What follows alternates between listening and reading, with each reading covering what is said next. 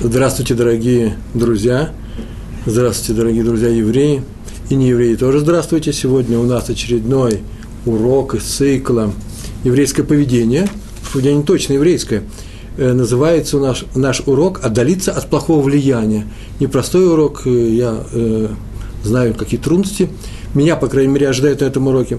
Отдалиться от плохого влияния, от плохого влияния окружающих, родственников, может быть, знакомых, от того, что плохо влияет на нас, наши семьи, на нас и наших детей и так далее. В недельном разделе Вайшлах в книге Берешит написано, как э, Яков, наш братец Яков, обращается к Всевышнему, 30, 32 глава, 12 стих. Э, перед ним встретится с Исавом, он э, просит, он боится встречи с Исавом, своим братом, после того, как Яков возвращается из Лавана домой, в Ирацисроэль, к, в страну своего отца, своих родителей, и э, обращается он и говорит, прошу, спаси меня от руки моего брата, от руки Эсава. Вот это двойной, двойной, э, двойная форма этого предложения э, вызывает вопрос. Можно было бы сказать от руки моего брата, от руки Эсава, зачем повторять? Рав э, Йосеф Дов Соловейчик в своей книге Бейт Яков, Бейс, э, стиха Бейс Оливи, пишет – о том, что Яков боялся двух вещей. Во-первых, убийства, если ему придется защищаться, и поэтому он э, и мир с Исавом, от руки моего брата и от руки Эсава. Сказано, в, э, у нас сказано, что похвала страшнее убийства. И так пишет э, Раф Йосеф Дов Соловейчик, поэтому сначала он попросил, спаси меня от руки моего брата, и лишь потом от руки Эсау. Похвала страшнее убийства, это называется похвала, положительная вещь, братство, дружба. Иногда она страшнее открытой вражды и противостояния. А страх заключается, он боялся, да? Страх заключается в том, что Исаав особенно плохо, когда он брат, когда он выполняет функцию брата. Он близкий, он нам друг, он наш товарищ и так далее. Когда есть с ним у еврея связь и дружба с евреем, как сказано, так сказано, отделю вас от других народов, что вы были моими. Всевышний отделил нас от других народов, и об этом тоже Рав Словечек пишет, объявив это Аврааму, чтобы вы были моими. А почему мы не можем быть его в среди других народов? Почему нужно э, отдаляться? В принципе, мы, наверное, так понимаем этот стих очень часто. Я скажу от себя, что мы отдаляемся чисто в духовном плане. Э, берем наши законы, берем наши обычаи, э, э, нашу веру, соблюдаем наши законы, заповеди, и не соблюдаем чужие установки, которые идут в, в разрез, вопреки нашей Торе. А жить можно среди других народов. Но вот здесь сказано было «отделю вас от других народов». То есть спасу вас от их плохого влияния. Так вот, в самом начале мы еще поговорим о том, что изменилось в наше время – в, э, на фоне того, что было раньше, времена Танаха, времена получения Торы. Да, непростую фразу сейчас сказал, на самом деле, ведь теперь же все народы хороши, правда ведь, да, и поэтому чего же от них от, э, от, отделяться? Нас кто-то чтобы отделил, провел границу. Ну, мы об этом тоже поговорим. В Слуцке так произошло, это было больше ста лет назад, чуть больше ста лет назад – 120-130, в Слуцке богатые люди начали посылать детей в гимназии русские школы. И ничего страшного в этом нет, мы с вами сами кончили русские школы, и не видим ничего плохого в этом, правильно ведь, да? Но это была друго, другая эпоха была, э, другое еврейство было. И вот только-только начали некоторые евреи Э, взяли за обычай э, жить э, как другие народы, культурные народы, не просто так, как русский народ, а именно в гимназии, где шло преподавание разных наук. И мы с вами на этом ведь стоим, так положено, мы своих детей тоже даем в университете, в университете многие люди, которые сейчас прям присутствуют со мной на этом уроке, и так смотрят, я не собираюсь отговаривать их, не дай бог, все бросьте дети к Торе. Я могу только сказать, что я сделал своими детьми. Хм, своими детьми я сделал то, что они учатся только Торе, а вот моя старшая девочка, например, и все остальные тоже этот путь открыт, э, пошла еще заодно, получила университетское образование, не выходя из мира э, людей Торы, не ходя в университеты, а были такие особые группы, получила полную э, пол, выучил все программы, сдал все экзамены и сейчас обладает э, довольно-таки удивительной, редкой профессией. И это позволяет ей работать. Э, моя старшая дочь, которая вышла замуж. У нее же дома много детей, чтобы было еще больше. И так вот в Слуцке, так происходило в те времена, первые-первые люди начали, пошли по этому пути. Ничего страшного, пошли, пошли. Не в хедеры, а в ешивы.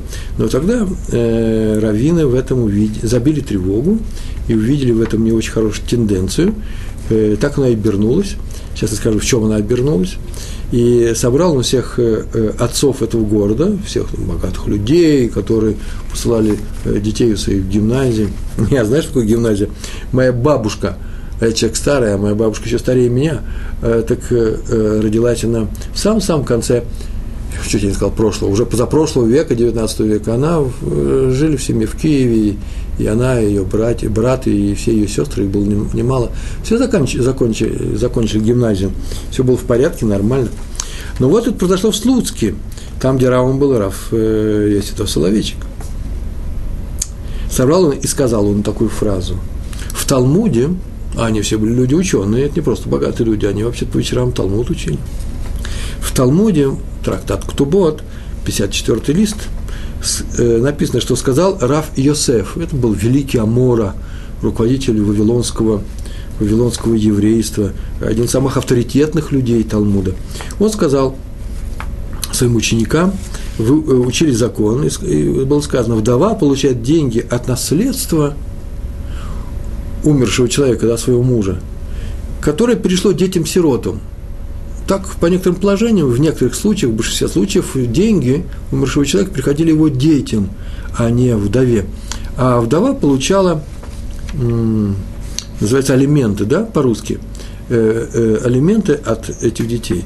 Так вот, она получает, Раф Йосеф добавил очень важную вещь, все время, пока она ведет себя как вдова – пока она вдова. Что значит как вдова? А когда она перестанет себя вести? Что такое как вести как вдова? И он пояснил. Ну, как только начнет краситься, украшаться, приукрашать свою одежду, подводить глаза, так написано в Талмуде, то он сразу же теряет это право. Почему? Ибо видно, что она успокоилась после смерти мужа, связь с умершим мужем у нее ушла, и она собирается снова замуж, она не просто так приукрашивает себя, она собирается строить свою жизнь заново. А в то время как в Торе написано, что вдова получает, в качестве вдовы получает эти деньги. Так вот, сказал Раф Соловейчик, то же самое еврейский народ. Все время, пока он в рассеянии, после того, как разрушен наш храм, он уподоблен вдове. И поэтому обращается за помощью к Всевышнему. И тот ей, вдове, еврейскому народу, помогает – но как только вдова начинает подкрашивать глаза, надевать украшения, это означает, что она увлеклась новыми богами, не нас будет сказано, это просто другой культурой, попал под влияние других народов, э, решила быть как все, этот народ решил быть как все остальные народы. То есть эта вдова перестала оплакивать свое состояние. С этого момента помощь Всевышнего евреям заканчивается. И нечего ему молиться, и нечего у него просить особым образом – не больше, чем остальные народы. Ну, молитесь как просто вот Всевышнему, как, вот, как и все остальные народы, пожалуйста. Но вы не можете апеллировать к нему, прося что-то особое. Мы народ, который взялся соблюдать Тору на Синай, проверахами, милосердие. Почему? Потому что вы как раз и перестаете это делать. Вы увлекаетесь другими культурами. Так вот, то же самое и здесь. Я больше сказал слов, чем Раф Словечек, наверное если вы сдаете своих детей в гимназии и обычные нееврейские школы, а тогда это был нонсенс, это не обычность была, то вы становитесь такими, как все. То зачем просить Творца особой помощи? Прекратите это делать, не ходите в синагогу и так далее. И они его послушались. Ну, послушались они, наверное, условно, потому что мы-то знаем, что Слуцкий чем кончился. Кончился той же, той же самой Великой Октябрьской революцией и евреи приняли такое же участие, и поэтому все было потеряно. Но какое-то время евреи еще держались. И, может быть, из-за того, что какие-то евреи в Слуцке держались, э, может быть, какое-то влияние это оказало на нас с вами, что вы сейчас сидите у себя в Бруклине, в своем Саратове. Я сижу здесь в своем Иерусалиме, и мы общаемся, и понимаем друг друга, и стремимся к Торе, только из того, что кто-то задержался у Торы, рядом с Торой, и э, э, люди с предыдущих поколений. Они его послушались, он умел объяснять не везде это было. А там, где не было таких раввинов, так скажем проще, процесс ассимиляции шел ускоренно, и люди попадали под, чужое, под другое влияние, э, под влияние других культур, и известно, с чем все закончилось. Сначала происходит духовная ассимиляция, люди увлекаются чужими идеями, потом физическая, браки возникают и так далее. Я не призываю сейчас к еврейским бракам, сейчас не тема моего урока, но так иначе мы сидим только в силу того, что мы с вами евреи. И, наверное, это из-за того, что наши родители, наши дедушки, бабушки э, сделали еврейский брак. Так что совсем уж брать это со счетов э, не совсем правильно, неправильно. То вот теперь процесс пошел обратно с вами, возвращаем евреев к Торе – даже когда они в обычных школах, университетах, э, процесс идет в другую сторону. И поэтому сейчас посмотрим, что теперь, что теперь нам нужно опасаться на этом пути, надо ли опасаться э, чужих, э, чужого влияния э, и ашпа, да, э, э, влияния на, э, на нас, других культур, на наших детей в частности. Мы с самого начала сказали, что Яков – испугался Исава или испугался того, что придется с ним драться, не дай Бог его придется убить. Так вот, некоторые выводят страх Якова стать близким к Исаву, породниться с ним, они были братьями. Ну, такими братьями непростыми, один э, э, у другого купил первородство – Э, потом он у него украл браху, спасался от его гнева. Мы все это прекрасно знаем. Так иначе в этом стихе мы видим от руки Исава, от, моего, от руки брата моего спаси, от духовного влияния, а потом от руки Исава. Исава был сильным человеком, он э, был жестоким человеком, мог убить. Так вот, это опасением, страх Якова быть близким к Исаву проявляется в другом. В другом, э, в других местах Торы это тоже можно вычитать. Так сказано, что Э, он обратился к нему, когда они уже встретились, это в 33 главе, он обратился к нему, к Исаву, который, оказывается, не пришел его убивать, а наоборот пришел с ним дружить, э, мирно идти э, по Эрос Исраэль, к, к той горе, который, в которой поставил свой штиблах, штаб, да, сам Исав, гора Козла, так называемая, да, и проявился хорошие качества, дружеские, братские, то он сказал ему, когда тот проявил эти самые Э, э, э, проявил свое участие, оставаясь, будучи плохим человеком, в принципе, иначе зачем его Яков боялся? Еще он знал, что он человек, он плохой. Так он такую фразу сказал, мой господин знает, как то сказал, идем вместе, мой господин знает, так обратился Яков к Исаву, что дети слабы. И пусть мой господин пройдет э, э, перед своим рабом, то есть передо мной, он себя назвал рабом, услужливо, кланяйся ему, он сказал все это. То есть э, передо мной идет своим путем, а я догоню. Не будем идти вместе. И отсюда мы видим, что он боялся влияния Исава. Отсюда, отсюда видим, причем влияние Исава на своих детей. Дети слабые, они э, восприимчивы к любому влиянию. Между прочим, то же самое сделал в свое время Сара, добавлю от себя, когда она попросила Авраама изгнать Ишмаэля вместе с его матерью, вообще всех, э, прям просто-напросто выгнать свой дом, почему? Потому что она увидела, что Ишмаэль, будучи человеком, который лелеял, взращивал себе не очень положительные качества, плохо влияет на их сына Исхака. Поэтому она сказала, все остальное милосердие убирается, снимается. Э, Авраам – это хесед, э, наверное, Сара тоже хесед. Кстати, вопрос, если Авраам хесед, то кто Сара? Если Исхак – это гвура, сила, уверенность, то кто Ривка? Если Яков – это правда, то Лея и Рахель – это неправда? Тут вопрос интересный. А есть ответ. Так вот, э, не иное, она была, наверное, тоже хесед, я сказал, несмотря ни на какой хесед, придется их э, выставить из дома, сказать, чтобы они переезжали в другое место, мы не можем жить с ними вместе. И это был Ишмаэль, о котором Авраам, о котором было сказано, что будет у тебя народ, он сказал, какой народ, зачем мне сын? Хотя бы, то есть хорошо, что у меня будет сын, замечательно, но хотя бы Ишмаэль жил, то есть он его очень любил. Так вот, то же самое и Сара боялся плохого влияния э, старшего сына Авраама, сына Агари, Агар, да, на своего сына Ицхака. Так вот, э, продолжил Яков, так сказал, значит, иди э, с детьми, мы слабые, ты иди, а я пойду со скоростью детей. Так он сказал. Как они умеют ходить с такой скоростью? Ты с бригадой молодцов, гвардейцы, 400 э, статных гвардейцев в мавзолее вам стоять, э, а мы идем медленно. То есть я пойду по той дороге, которая хороша для моих детей, так пишет Мидраж. На что Исав сказал, представляю к твоему народу своих людей. Посмотрите на эту фразу. Эту фразу, это 13-14 стих и дальше, по-моему, уже 15 стих, 33 главе. Давайте я представлю к, своему народу, к твоему народу своих людей – мы начинаем думать, между прочим, если подумать, зачем ему это нужно? Ну, чтобы вести канадские народы тут, охрана, почетный караул. Это люди, которых вас будут провожать. У евреев тоже принято провожать людей. да, сопровождать их, чтобы им было приятно в дороге, в то же время, чтобы не было опасности. Только то же самое сделал Исаф, научился он своего Ицхака, э, у своего отца. На что он ему ответил? К чему он сказал это нужно? Не нужно это, сказал Яков. Лишь бы мой господин хорошо ко мне относился. То есть, поверь мне, я прошу, если ко мне хорошо относишься, забери своих людей не надо. То есть мне будет очень хорошо, если ты не будешь со мной враждовать. Хорошо бы ко мне относился. А уж справлюсь я без твоих людей, без своих людей, без твоей помощи. Лишь бы ты не враждовал, лишь, бы, не, лишь бы ты не делал мне плохо. А хорошо мне делать не надо. От тебя хорошо я не жду. Некоторые объясняют, почему Яков послал к Исаву не простых людей, а ангелов. Есть такой вопрос, послал он к нему ангелов, так написано в нашем Медрашим, Малахим, это ангелы. Почему простых людей ты не послал? Тоже было бы интересно и хорошо. То же самое бы они сделали. Не, написано в трактате, а вот, э, прямо в первом, э, в, э, в первой главе, седьмая мешна, седьмой, седьмое предложение, седьмая сентенция – там так сказано, удались от плохого соседа и не присоединяйся к злодею. Это тоже не одно и то же. Удалиться и не присоединяться. Мы уже говорили на эту тему не первый раз, мы говорим урок от злодея удались, в такой форме мы говорим.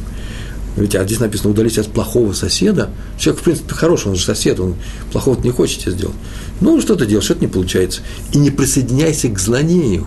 Две вещи.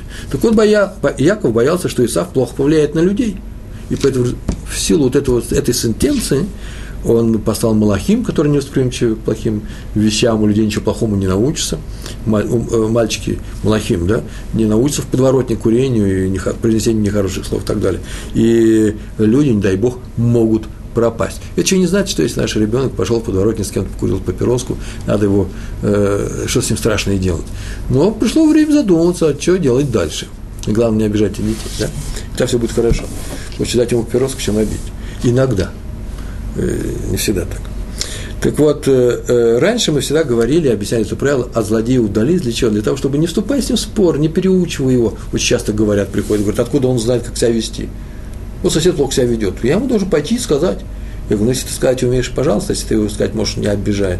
Только не кричи на него, если будешь кричать, толку никакой не будет. Ты, ты нарушишь Тору, и э, помощи никакой не будет. Мы об этом говорили очень часто, особенно в самом начале, что такое замечание, как их делать. Так вот, даже злодей не делал никаких замечаний, удались от него. Почему? Потому что не надо переучивать. Э, раньше так, как говорили, запрет его учить, запрет спорить, тем более обижать. А теперь новый аспект, удались от него, ибо э, надо опасаться э, его плохого влияния – которое может быть, э, плохое влияние его на тебя может быть хуже, чем хорошее влияние твое на него. Между прочим, да? Э, многие говорят, как же я могу оставить эту среду, а кто их будет воспитывать и продолжать, э, просто помогать им в духовном плане. Ну, говорю, о, духовный терапевт, терапевт. Если ты такой сильный, то, пожалуйста, если к тебе чужая зараза не липнет, один вирус может разрушить здоровый организм. Положительных вирусов нет чтобы научить человека быть хорошим, нужно сделать больше, чем заразить его хорошим вирусом. Нет такого вируса. Поэтому нужно опасаться плохих вирусов. Сейчас мы поговорим на эту тему тоже, есть у меня на тему и рассказ, э, рассказ и дальше. По крайней мере, теперь понятна строчка, как он молился. «Избавь меня от руки брата, от руки Сава, ибо он может прийти и ударить, убить по матери с детьми, так сказано. Ибо он может прийти и ударить по матери с детьми». Посмотрите, 32 глава, 12 стих, да. Сфорно, комментатор Сфорно объясняет, потому что может прийти и убить физически, а может духовно, растлевая особо восприимчивых к любому влиянию, не очень хорошему влиянию, детей. Это называется ударить по матери с детьми, ударить по детям. Не убить их обязательно, а именно растлить их э, в духовном плане. Об этом и был наш рассказ про Рава Соловейчика, который сказал, э, пришел и сказал им, вот, э, может быть, нужно подумать и не посылать детей в э, нееврейские э, школы. Почему? Потому что, ну, не спешите вы, еще не наше поколение посылать туда наших детей. Шутка. Э, Раф Юсеф Шломо Каинман. Про него есть тоже рассказ. Он был главным судьей в городе э, это Лита, Литва, он сказал, что именно об этом Куэн спрашивает отца на педионе сына. Есть такая операция, есть такая ритуальная операция, ритуальное такое, такое действие. э, выкуп первенца у отца. Если отец не из Левиим, он не левит, не леви и не коэн, то э, надо выкупить первенца э, этого ребенка у коэна. Как это делается? Вы знаете, на сайте Толдот можете посмотреть эти законы. Мы говорим про мальчика, у которого папа и мама евреи. Если нет мамы не еврей, то разговор просто не о чем разговаривать. А папа должен быть еврей, потому что он и выкупает своего первенца. Родился первенец у матери, а вот он своего первенца выкупает. Приходит Коэн, это э, обставится очень красиво. И э, происходит замена некоторых денег, серебряных обычно монет дают, которые потом, может быть, и возвращаются. Неважно, это, посмотрите эти законы сами э, и в Сидурхе, который я переводил, э, Сидуры, которые с транслитерацией, как сейчас помню, эти страницы, где были написаны все вопросы, которые задает Куэн отцу, и отец отвечает. Там был такой главный генеральный вопрос такой, что ты больше хочешь, спрашивает он на арамите, на арамейском языке.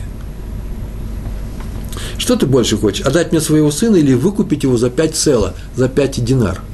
Такой вопрос – ты хочешь, чтобы он был мой, потому что он положен мне, потому что в Торе написано, что первенцы принадлежат Куэну. Или оставь его себе, но отдай мне пять динар. Вопрос кажется слишком простой. То есть он называется, сейчас идет операция, выплаты, то, что Тора сказал, вы купаете у Куэнов. На самом деле он его ведь спрашивает немножко другое. Сказал Раф Йосеф Шломо, Шломо э, Каинман. Каинман. Он такой спросил, такой вопрос дал. На самом деле он спрашивает его, что тебе важней? Чтобы он оставался евреем – и встал в цепочку поколений? Или тебе важнее деньги? Пять, пять э, шекелей, пять динар. То есть, чтобы он пошел зарабатывать, оставив свое еврейство. Что тебе важнее? Вообще говорят, я хочу, чтобы он остался с нами, чтобы он остался в нашем еврейском доме. Это понятно, что это ремез, это только намек, это не прямое содержание, прямое содержание слишком простое. Но вот на это нам было тоже сказано, что именно об этом мы говорим что наши дети, мы должны оставить наших детей с нами, а не послать их за заработками. Хотя тоже немаловажная вещь, я не буду э, притворяться лицемерить о том, что надо все оставить, и надо Тору, Тору учить. Э, это отдельный разговор, мы уже часто говорили об этом. Иногда нужно учить Тору, Тору одному, второму нужно обязательно работать. Главное, что известно, что нет такого случая, когда не надо э, с Торой Тору учить, и поэтому пускай идет человек зарабатывать, потому что Тору у него не входит. Входит, умеет зарабатывать, значит, и Тору может учить. Раф Шломо Лоренц э, вспоминает про Ешиву в городе Баранович. Когда я говорю Баранович, сразу многие понимают, что сейчас будет разговор у тебя о э, руководителе Ешивы в городе Баранович, которая вся погибла во время войны. В 1945 году Раби Эльханан Буним Вассерман, крупнейший ученый, друг Рава э, Файнштейна, э, Зацаль э, Вассерман, Раф Вассерман жил в Литве, Раф э, Файнштейн жил в Америке, оба они литовские раввины. Пришел однажды в Ешиву один бывший ученик, уже взрослый человек. Ешива, наверное, колледж уже был. Я не могу сказать, тут написано Ешива. И э, пришел, он в свое время оставил эту Ешиву, занимался, может быть, не совсем хорошими делами. Почему? Потому что здесь иначе бы эта история не приводилась бы, если бы он сидел дома, что-то у него ничего не получалось, э, э, в бизнесе он пришел обратно, наверное, не очень хорошими делами. Так иначе, он занимался чем-то очень далеким от Торы, так мягко скажем, а теперь пошел и попросился, чтобы взяли его обратно. Раф Лоренс, который отвечал за набор, ну, наверное, был заучим, за набор учеников, решил посоветоваться с Рамом Вассерманом. Это не духовный руководитель, это прям сам настоящий руководитель этой Ишивы, понимаешь? Тот сказал, ну, если он вернулся, то э, если вернулся именно каким человеком, если вернулся тот, кто ушел и был рядом с недостойными людьми, то надо помочь ему – и одновременно оттолкнуть. Такая фраза была сказана. Да, в Торе написано такое правило, правой рукой приближая, а левой отталкивая. То есть будь всегда наготове, что этот человек может быть, может быть опасный, может быть, посмотри, почему он пришел и так далее. В общем, все это объяс... требует объяснений. Главное, что не гони его, но и не принимай в свою среду, а проверь. Двумя словами. Раф, Раф Лоренц пояснил, да нет, он хочет просто не просто пришел, он хочет тут сидеть и учиться – и Рав Сармон сказал, ни в коем случае. Не дай Бог. Почему? Потому что можешь повлиять плохо на других. То я не могу себе представить современные Ешивы, где Турат Хаим, пришел мальчик, поучился, ушел, а потом вернулся обратно, его не возьмут. Чего плохого может научить остальных э, детей, юношей, молодых людей? Они все знают. Они же побыли в том мире. Здесь говорим о том мире, в котором о том мире Ешивот, Ешив, в котором вообще не знали выхода в, на улицу, на нееврейскую улицу. Наши юноши в Ешивах, вот сегодняшние наши юноши, пришли из окружающей нас жизни. Их таким влиянием ты вообще-то не проймешь. Но пришел кто-то, они больше того, они ему помогут.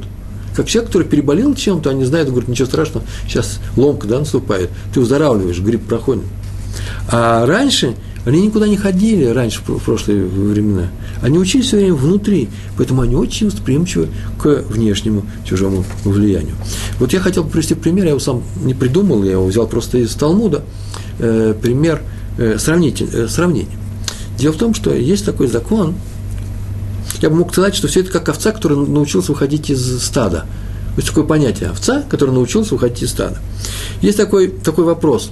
Вот когда человек, воровать нельзя, но если человек украл, то в Торе написано, если украл, то верни.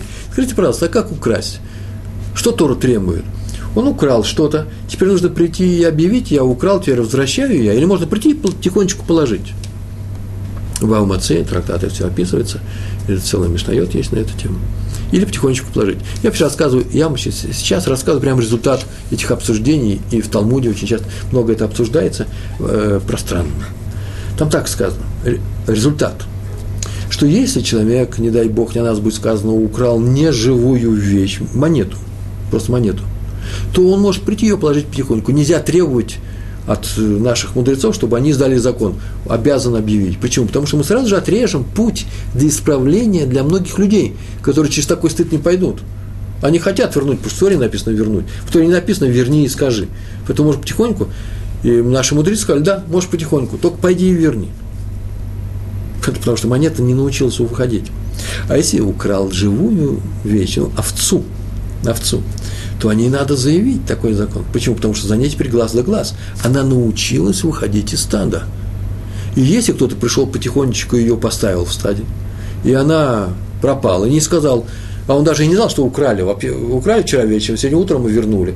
Передумали, делать шашлык из нее, вернули и решили исправиться, сделать шум, вернуться к Торе. Два еврея. Сказали, мы поголодаем, но овцу вернем. Поставили ее потихонечку э, как называется, роется пастух и не знает о том, что ее украли когда-то, что э, он даже не знает, какую из них, он никого особенного образом не, не, не охраняет, и она ушла, ушла и заблудилась. Так вот такое правило, что если ты не объявил о том, что ты привез живую овцу, да, э, в стадо, то ты за нее отвечаешь все время, пока она здесь, пока не объявишь об этом. А теперь мое сравнение. Так овца может ведь не только уйти, она может и других увлечь. Та овца, которая научилась выходить, она может и других увлечь. И поэтому тем более за ней глаз и глаз. Пастуху нужно теперь смотреть не просто, за, как в, в Талмуде написано, э, только за ней, а в свете нашего рассказа. В Талмуде этого нету. И в других местах написано. Теперь нужно э, охранять ее, потому что ты охраняешь целые стадо, твоя ответственность за целые стадо. Вот, между прочим, недавний случай, э, тот мне рассказал, привел в, в интернете, Э, сообщил мне, что недавно такой случай прошел в Сербии или еще где-то, самоубийство целого стада, когда баран почему-то вдруг бросился в, в крутую пропасть, и все стадо, просто на днях это произошло, все стадо за ним, все погибли. Э, эти создания недолго рассуждают, они идут, когда идет баран. То же самое и дети, они ведь часто не очень много рассуждают, что-то новое, интересное, захватывающее. И они пойдут, пойдут навстречу этому, не дай Бог. И поэтому человек, который пришел и э, хочет развратить увлечь нехорошими вещами наших детей, за ним нужен глаз и глаз, чтобы этого не было. Вот о чем шел разговор между Рави, э, Равом Эльхананом Вассерманом и Рави Шломо Лоренцем. Этого человека нельзя брать э, в нашу Ишиву. Ну, я бы привел еще такую аналогию с современными реформистами. Вы знаете, что такое есть движение. Оно мне очень симпатично. Я знаю, что у многих есть напряжение с ними, нехорошие люди – нашу Тору трактуют по-другому, э, много разрешают, что у них там есть женщины, у них равинши, и ну что там нет. Все, наверное, они перепробовали. А я говорю, послушайте, все это зависит от того, в, как, в каком направлении идет поток через реформистов. Если в Америке этот поток идет из еврейства в, в мир не соблюдающих вообще не евреев, Да, это плохое явление. Но вот в России, например, я встречал несколько раз и движения такие, по крайней мере, был на семинаре, где людей привлекли реформисты именно в силу того, что они тянулись к Торе, они вообще-то были никем, в смысле Торы. И теперь вдруг пришли и сказали, что у нас э, нет таких э, ужесточений, как у ортодоксов, у нас все мягче намного – у нас мужчины с женщинами молятся. И это приятно слышать нормальному человеку, который нормальный, да, который просто в нормальном обществе жил, а почему бы нет -то? И э, у нас и равенши бывают женщины, что только не делается, все по облегчению. И человек, который из ничего, ну хоть как-то поднимается, так ворота в Тору. Я знаю очень многих людей, которые начинали с российскими, украинскими, советскими реформистами, а потом пришли в Тору.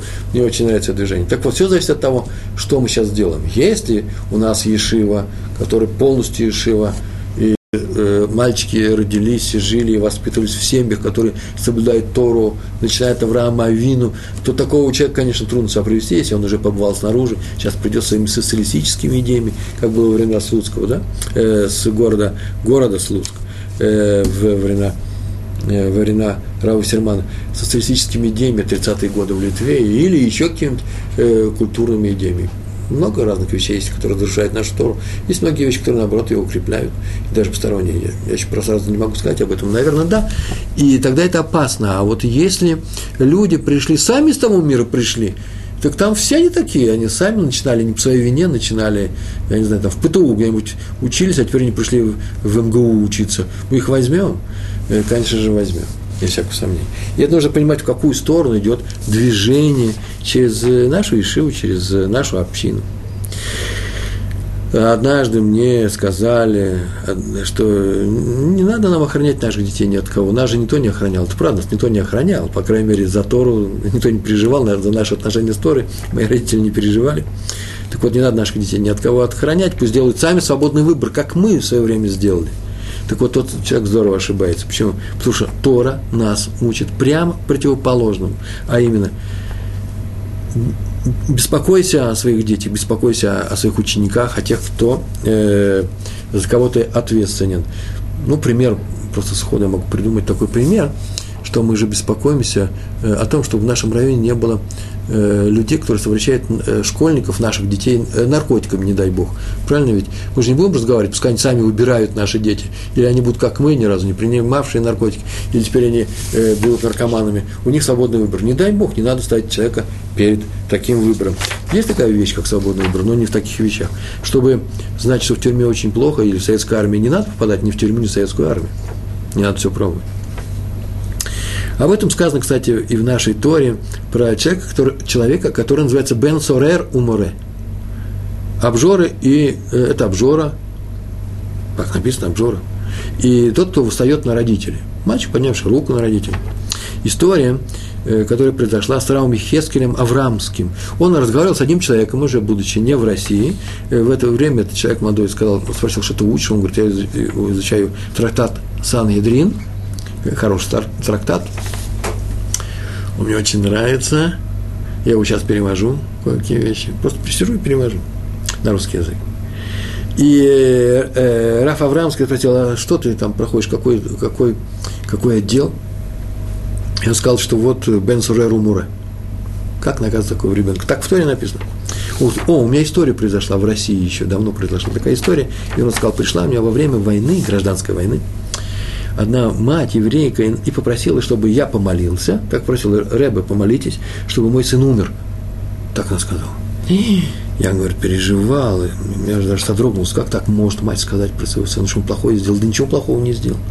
Но к нему пришла повестка, его призывают в Красную армию. Ну, какая там была армия за большевиков по эту сторону? В белую евреев не призывали, еще хуже. Да нет, там обе они одинаковые.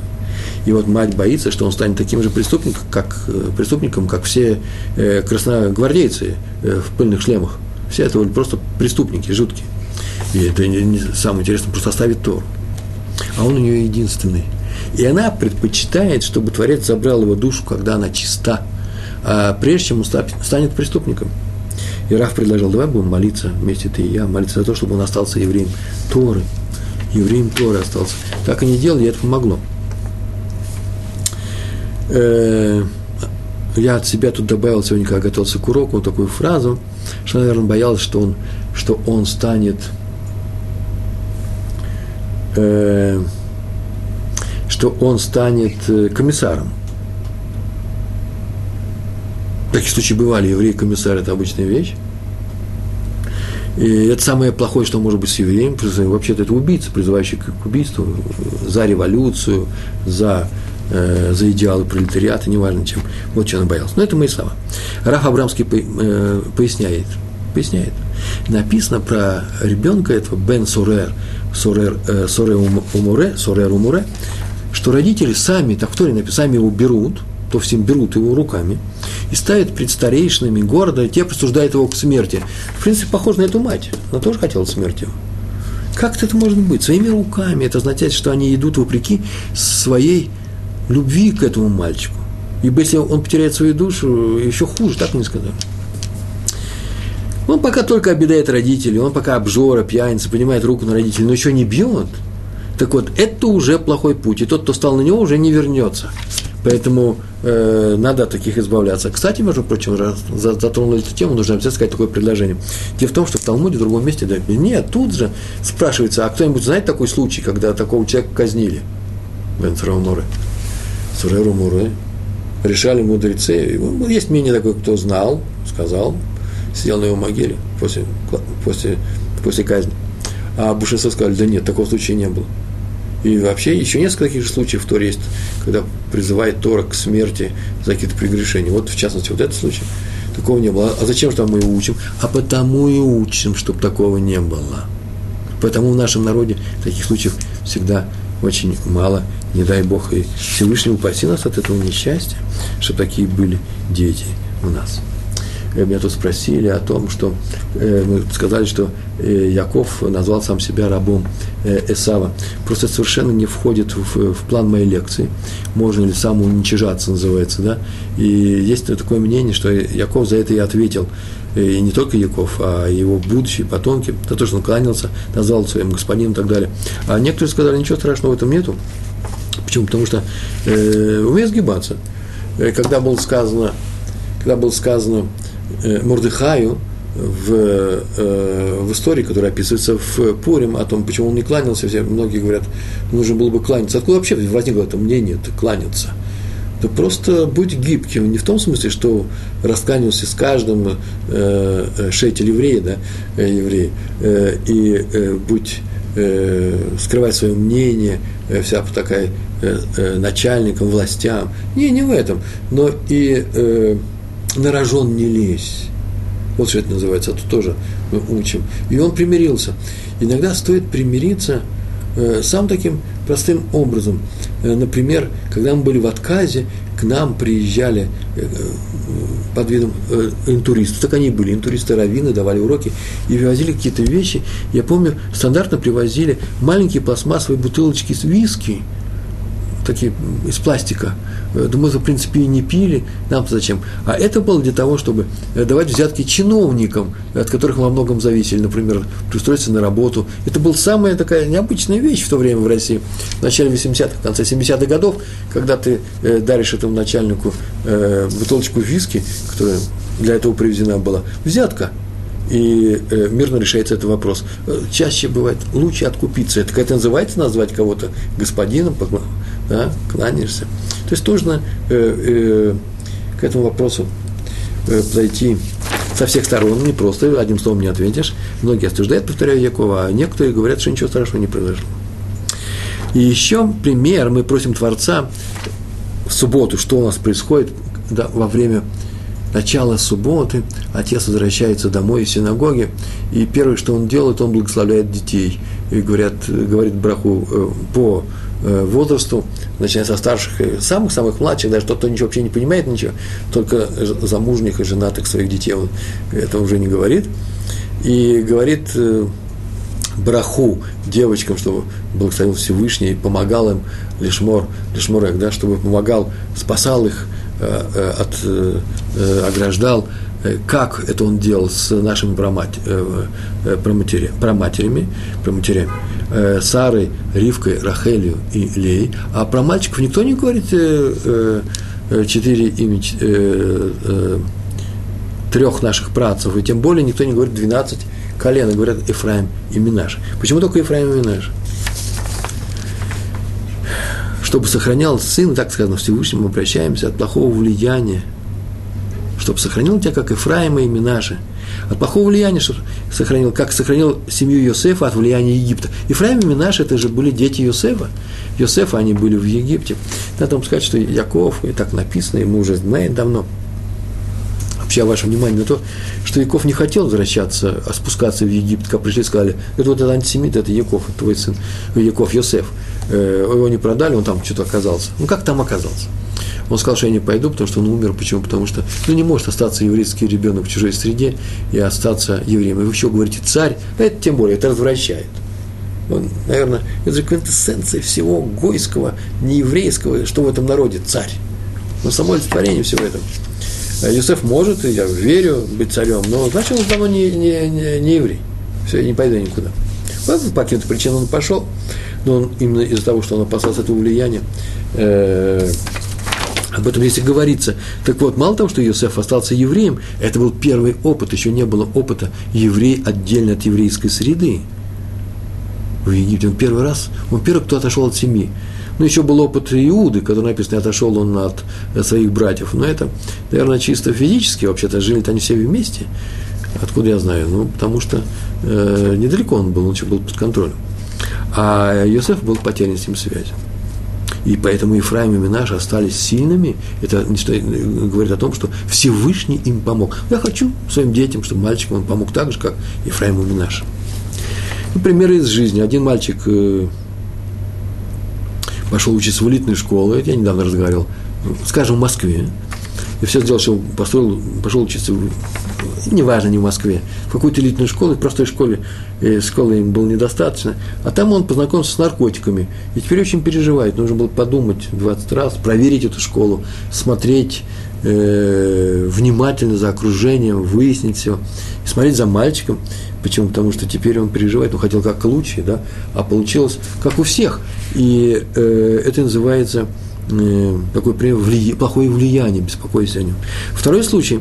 Один э, человек, еврей, пожаловался раввину в Израиле на влияние улицы. Раф ему возьми, скажу, влияние улицы, поменяй свою улицу. Живи в другом районе. Кто-то ему сказал, что район уже очень дорогой. Я не просто, я много работал, чтобы здесь в этом престижном районе, районе Вилл устроиться. Э, я получал профессию уже взрослый, во взрослые годы. Где получил? В Америке. Как это оказалось в Америке? Как, и что ты вернулся? Ну, у нас дочь заболела. И мы поехали лечиться в Америку. Там она выздоровела, и я получил степень доктора. Вот сейчас я вернулся, и поэтому я сейчас доктор, профессор живу здесь. А тяжело было получать профессию, очень необычайно тяжело. Жили в впроголодь, в Америке, это непростая вещь была. Приехали, приехавшие люди, как турки, э, как другие люди. Э, нас меньшинство. Вот теперь у меня благословение, а теперь вы говорите, поменяй улицу. И Раф ему говорит, ну вот видишь, ради физического здоровья ты бросил Израиль, поехал в другую страну, тяжело работал там, а ради духовного здоровья своего сына ты не можешь поменять район. Смотри, нужно смотреть реально на вещи. Влияние плохое часто бывает хуже, чем плохое э, физическое воздействие окружающей среды э, на наши организмы. То же самое произошло в Минске в начале 20 века. Приехал в город один знаменитый раввин, его пригласил к себе самый богатый э, человек города. Это было в начале 20 века. Э, богатый человек города, Парнас, Ашир, Гвир, да, все еврейские слова – он прожил у него несколько дней, а потом выяснил, что у того сына, у того этого богатого человека из Минска, начала 20 века, сын учится в Сорбоне, в Париже, в университете. Ну и Раф начал собирать свои пожитки. Это на тему обучения в Сорбоне. Почему это несложно? Вы тоже можете учиться в Сорбоне, прийти в Париж, можете статьи и записаться на курсы. Прям тут же оформляется, вам дадут пластик для входа, и теперь всем можете показывать и рассказывать, что вы студент Сорбоны. Я знаю таких людей, раввины такие, студент Сорбоны. Хотел бы я знать, чтобы они закончили физтех. Посмотрел бы я на них. Но э, человек учился с собой. Наверное, серьезно учился. Это начало, третий раз говорю, начало 20 века. Тогда еще никто этим не хвалился. И он уезжает, тут перепугался, прибежал хозяин дома, прибежал, объясняет, и сказал, ну как я могу оставаться в доме того, в то время так было. Сейчас я не буду вас спрашивать, если буду останавливаться в вашем доме, учится ли ваш сын в Сорбоне, а раньше это было важно – как я могу остановиться в доме у того, кому безразличны собственные дети? Его сын не соблюдает субботу, а он делает вид, что все нормально. Он сказал, мой сын не соблюдает, мой сын обязательно соблюдает субботу, я в этом уверен. Откуда ты знаешь, ведь вокруг него никто не соблюдает субботу. Трудно соблюдать субботу, если никто, в таком возрасте. Это непростая вещь. Вот, например, так спросил он, скажи, пожалуйста, если охранка, царская охранка, схватит твоего сына за участие, например, там в социалистическом кружке где-то, в большевистском кружке, ему грозит Сибирь, и тебе в охранке или там уже в суде намекнули, что хорошо бы откупиться, что бы ты сделал? Он говорит, я ничего не пожалею, откуплюсь, конечно, что за, что за вопрос? О, для физического спасения тебе ничего не жалко, а для духовного ты отправил сына учиться в Сорбонну. Между я вот работал много лет, ну как много лет, ну чуть меньше двух лет, с удовольствием работал в Одессе, э, замечательный совершенно город, в Рау Бакште, э, там целая есть колония израильских семей, молодых семей, они там с детьми работают, живут, семьи преподают, учатся, сами учатся, там, Кол или Ешива в центральной синагоге в Одессе. Я человек привычный, а вот посмотрел, а как они справляются здесь? Это же непростая вещь. Я на самом деле привычный, я же из России, я из того мира. А это люди из ортодоксальных семей. Он идет по улице, у него дети, маленькие дети, у него коляска. Вы знаете, Одесса летом вообще-то не очень, не очень сильно аж, э, одевается, так скажем. Не очень шибко одета. Я как-то спросил одного человека, как ты вообще с детьми здесь гуляешь? Он говорит, ну, дети еще маленькие, они не очень понимают. А я, говорит, и не замечаю, я верю в то, что он не замечает. Он умеет не замечать. Такой терапевт, которому не липнет, не липнут эти вирусы. А дети не замечают. Он говорит, когда они подрастут, мы уедем. И действительно, многие, когда дети подрастают, уезжают от плохого влияния. Дети возвращаются в Израиль. Может, так и надо поступать, называется. Смотрим не только, чтобы наши дети получили хорошую профессию, а еще в какой среде они живут. А мы говорим о Торе, значит, они должны жить в среде Торы. История про одного молодого раввина, который жил в израильском городе, и где было много нерелигиозных людей. Я так, как только прочел эту фразу, я сразу понял, какие годы. Это, значит, конец 50-х годов. Молодой раввин, я даже знаю, чем ученик, э, Рав Бриски Роу, правильно, и, а жил он в Тель-Авиве очень много нерелигиозных евреев построили брак, и многие начали туда переезжать, все меньше и меньше оставалось в Тель-Авиве религиозных евреев, они все переехали, э, чтобы жить вместе, чтобы свои дети вывести из-под влияния э, не еврейской, не традиционной культуры, так мягко скажем. И он приехал, он там жил, он это его родной город – он был, ходил в синагогу, где ходил его папа, его дедушка, которые давно приехали, может, где-то еще уже 50 лет назад. И э, так или иначе он там жил, но однажды он решил приехать или в Нейбрак, или в Иерусалим. Почему? Чтобы увезти своих детей, чтобы они жили в своей среде. И друзья, такие же, как он, Харидим, э, ортодоксы, да, начали его просить, начали его просить остаться. Почему? Потому что кто же будет вести, учить людей то, Торе в нашем городе? И он поехал советоваться с Брискеровым, э, Равом Соловейчиком, о котором мы уже говорили. Между прочим, так написано в Торе, если у тебя будет вопрос какой-то, то обязательно э, векам ты валитой, встань и пойди в Иерусалим, да, и езжай, посоветуйся с э, раввинами. Так он сказал, э, и Рав Соловейчик сказал ему, что не только ради детей надо оставить это место, но и ради себя, ибо среда влияет даже на взрослых. О чем мы говорим сегодня у нас? Отдалиться от плохого влияния не только ради детей, но и ради себя. Именно поэтому, может быть, с русскими болей Тшува должны работать э, русские болей Тшува. Почему? Для нас ведь э, все это окружение уже пройденный материал, хотя и на нас это влияет, и может тоже погру... может снова нас э, не то что увлечь, а э, научить нас не, не очень хорошим вещам. Вы знаете, я как-то в свое время замечал, что когда ездил в Россию, в ту же самую Одессу, любимую Одессу, с которой я познакомился в очень взрослые годы, я уезжал, и не только словесные, словесные фразы, там, э, вкусные такие словечки разные э, э, приобретал. А что такое? Это же, это же интересно для московского уха, это же очень красиво, одесская речь. И я там, наверное, чему-то еще многому учился. У меня есть некоторые примеры, когда мои дети смотрели на меня, никогда не совсем, не, не совсем понимали, почему я так себя странно веду. И там какую-то фразу сказал, которую вообще нормальным образом, не уезжая никуда отсюда, никогда не скажу. Мы сказали выше про Брахо, Ефраима и Минаши. Так вот, чем отличались дети Йосефа от детей остальных детей? Тем, что те были дома, а эти были в Египте. Мы говорили об этом, да? Вот так вот, если вокруг праведники, тебе легче стать праведником. А если вокруг просто хорошие люди – тебе трудно стать праведником, но легко остаться просто хорошим. А если вокруг злодеи, предположим, злодеи, но неправильно себя ведут. Злодей просто такое хорошее слово, простое, все объясняющее. Не надо им увлекаться. Так вот, если вокруг не очень хорошие люди, плохие люди, то хорошо, если станешь просто хорошим человеком, а не таким, как они. Хофицхайм привел примерно это. У них в городе Радин, город Радин был, была Ешива Хофицхайма, э, была миква, которую зимой было холодно, ее грели, ее грели, таким образом э, ставили на огонь, на печь большой бак с водой, доводили до кипятка, и этот бак прокидывали в мику, и так можно было там э, Литволь э, окунаться. Однажды он пришел в Мику и спросил, теплая ли в ней вода. Просто спросил. Балан – это тот человек, который смотрит за всем, за, за этим хозяйством. Ответил за эту Мику, он сказал, Балан – это у мужчин, да, а Баланит – это у женщин, это многие знают. Балан сказал, что он туда вообще сейчас плеснул воду из бака. Очень хорошо сказал э, Ховицхайм, но вода оказалась жутко холодной. И он спросил, а в чем дело? Ну, Балан указал на бак, вот, я из этого бака сейчас только и вылил. Ховиц, Ховицхайм подошел, попробовал рукой и выяснил, что вода в том баке не, кипячо, не, ки, не кипяток, а теплая. Просто теплая вода. И он объяснил, послушай, если в баке кипяток, то вода в микве будет теплая, если ты выльешь. А если в баке теплая вода, то вода в микве будет холодной, останется холодной. Понижение. Вот так то же самое с воспитанием, говорил Хойсхайм после этого примера. Человеку трудно стать лучше, чем его окружение.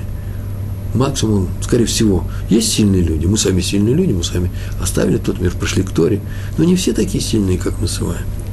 Человеку трудно стать лучше, чем те люди, вокруг которых он, э, в среде которых он живет. Это главное правило, надо знать об этом. Как писатель не может написать роман про человека, который умнее самого писателя – так человек, как правило, не может стать в духовном плане, в моральном плане, в этическом лучше тех людей, которые его окружают, которые его воспитывают.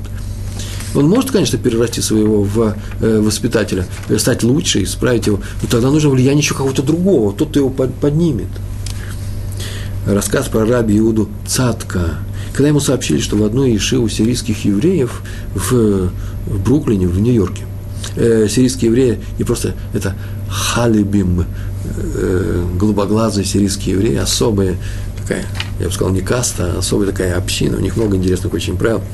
Так вот, они пригласили, 30-40 лет назад, пригласили одного профессора из своих, чтобы он обучал их Торе. Человек, который пошел еще и заодно поучил, как в Сорбоне поучился, да? Руководитель, который учился в Сорбоне. В то время это было смешно. Э, странно. Не смеяться. И как только ему об этом сообщили, Раби Иуда Цатка написал и разослал письмо по всем сефардским общинам э, э, Америки и Эрцисраэля, э, Сефардим. Он написал, что от имени Торы запрещается приглашать его, учиться у него, прям конкретные, конкретные слова. И, и добавил, что не, будет удачи никому, кто не послушает это запрещение, этого запрещения. Сфарадим вообще-то очень больше полагаются на браху и очень боятся проклятия, и поэтому это воздействовало. Вы заметили, он написал письмо, где написал имя этого человека, не боясь лашонара. Мы же сами говорим, что не надо говорить плохо о ком-то. Это тот случай, когда нужно говорить. Вообще у нас с вами две проблемы. Одна проблема, первая проблема, что делать нам со своим окружением, например, своими мамами, Э, которые не, хочет, ну, которые не хотят, например, нашей Торы, ругаются, волнуются, переживают и так далее. Есть такая проблема у многих. У меня, слава Богу, этого не было, но это не значит, что ее нет у других, часто встречается. И что делать э, с, э, со своими детьми, чтобы их оставить в Торе? Да, как их сохранить? Ну, первое, очень простое, не надо воевать, и по возможности нужно жить мирно, даже с очень активными мамами и папами, которые очень переживают. Почему? Все для того сделать, чтобы мирно, но еще не значит, что нужно прогибаться, что нужно уступать, и что нужно уйти. Я вопросов не вижу, поэтому вопросов нет очень хорошо. Э, и главное не обижать людей, э, мирно с ними жить. Но если мама продолжает воевать, может быть, действительно нужно как-нибудь и брать и не и не поддерживать с ней таких очень близких отношений. Э, почему? Это вообще такой совет не очень простой. Как-то с мамой можно не поддерживать отношения. По крайней мере, за себя, из-за своих детей, из плохого влияния иногда нужно. Главное, что здесь нельзя ошибиться. И, может быть, мама-то мягкая и хорошая. А он говорит, они от меня удалились, они живут вместе. И мама замечательная просто. Я говорю, а почему он с вами не живет? Что они объяснили? Говорит, ну, Рэб Рован, они у вас научились, на уроке вашем услышали, сказали, вот, Пятигорский нам посоветовал, вообще запретил жить со мной. Я теперь плачу и страдаю. Все нужно делать с умом. Э, мы потому и евреи, что и называется, да, э, еврейская голова, еврейская, еврейский цехаль, разум. Нужно поступать разумно и не бросаться от одной крайности в другую. С вами нужно жить мирно, но если мама очень активно переходит в атаку, с ней нужно э, держаться на некотором расстоянии. Улыбайся на расстоянии, что ж делать? И за себя, и за своих детей. А вторая проблема, что сделать с нашими детьми, так проблема в том, чтобы... Проблема заключается в том, что мы с вами сами прошли некоторый путь к Торе. Но в том-то дело, что многие из нас не умеют поддерживать в семье Тору так, как это умеют делать люди, автоматически, естественно, которые выросли в этой Торе. Поэтому надо послать своих детей обязательно, детей в заведение Торы, другого пути нет – Совершенно нет. Они не обязаны такими же сильными, как мы с вами. Они не обязаны бросаться от не Торы к Торе. Они, э, э, мы, мы их привезли, мы их родили, они живут в той среде, которую мы выбрали, но теперь они должны видеть поддержку от нас. Мы должны себя вести, во-первых, как те люди, которые вне Торы, стараться, отец пускай учится, э, с мальчиком занимается, он говорит, а я не умею, что ты не умеешь, я геморрой это не понимаю, садись и учись. Другого способа нет. Садись и учись вместе с сыном. Ну, оставайся в Торе. А главное, чтобы эти дети общались с такими же детьми из того мира, который мы выбрали, чтобы они жили э, по-человечески, чтобы они в детстве пели нормальные песни про цдаку, про оказание помощи друг другу. Вот это нормальные детские песни, а не про то, э, какая девочка у нас э, супер красавица в нашем платье. Есть такие песни, да. Смотря мультфильмы они смотрят. Наши дети их не смотрят. Я ничему не призываю. Но плохое влияние может прийти совершенно неожиданной стороны. И так или иначе, самое главное – держать наших детей как можно дальше от плохого влияния, ибо они не как мы, они слабее. Повторяю уже третий раз. Иногда даже ну, приходится держать их подальше от нашей родни, или, по крайней мере, дозированно э, их э, э позволять им встречаться друг с другом. Раби Иуда Э, к нему однажды обратились родители одного мальчика, который э, оставил Тору и уехал. Они очень переживали, волновались. У них были еще дети. Ужасно переживали. Они его приложили обратно, они задарили его подарками, они просто вели себя хорошо, позволяли ему все, только что при, при, приходи к нам, приезжай. И когда они пришли с ним советоваться, Раби Иуда а Хасид, именно в этом случае, это не значит, что нужно его обобщить, но это был такой случай, он сказал, послушайте, взвесьте, что вы получаете в конечном счете. Он в виде хороших к себе, к себе отношений, может быть, вернется к вам, а вдруг он испортит остальных ваших детей – вам это надо, и сам себя не починит, живя у вас, и других испортит. Может быть, лучше его оставить там, где он сейчас находится, и не тащить его домой, тем более при помощи подарков, при помощи тех средств, денежных средств, которые вы отрываете от других детей. Это тоже нужно взвесить. Раби Исроэль Альтер, адмор гурских хасидов, автор книги Бейс Исроэль, он всегда спрашивал детей, с которыми встречался, к нему приходили люди, гурские хасиды, э, он их задал один и тот же вопрос. Между прочим, э, Раби Исроэль Альтер э, – это Э, это дядя нынешнего гурского руководителя, его родной дядя. Он, в принципе, воссоздал всю хасидскую жизнь в Израиле. До этого хасидской жизни была здесь меньше. К приходили другие хасиды, польские евреи, да, э, гурские хасиды, Александровские, остатки, остатки приходили к нему домой, он всегда спрашивал детей, с кем ты дружишь. Это был первый вопрос, с кем ты дружишь, мальчик.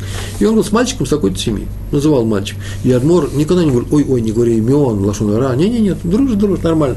Он очень часто говорит, вот с таким мальчиком, с такой-то семьи не дружи. А с таким ребенком мог, мог спокойно, спокойно сказать, дружи и водись, а с, таки, с таким дружи. Между прочим, что это такое? Как ты можешь так сделать? Это же самое настоящее лошонара влияние.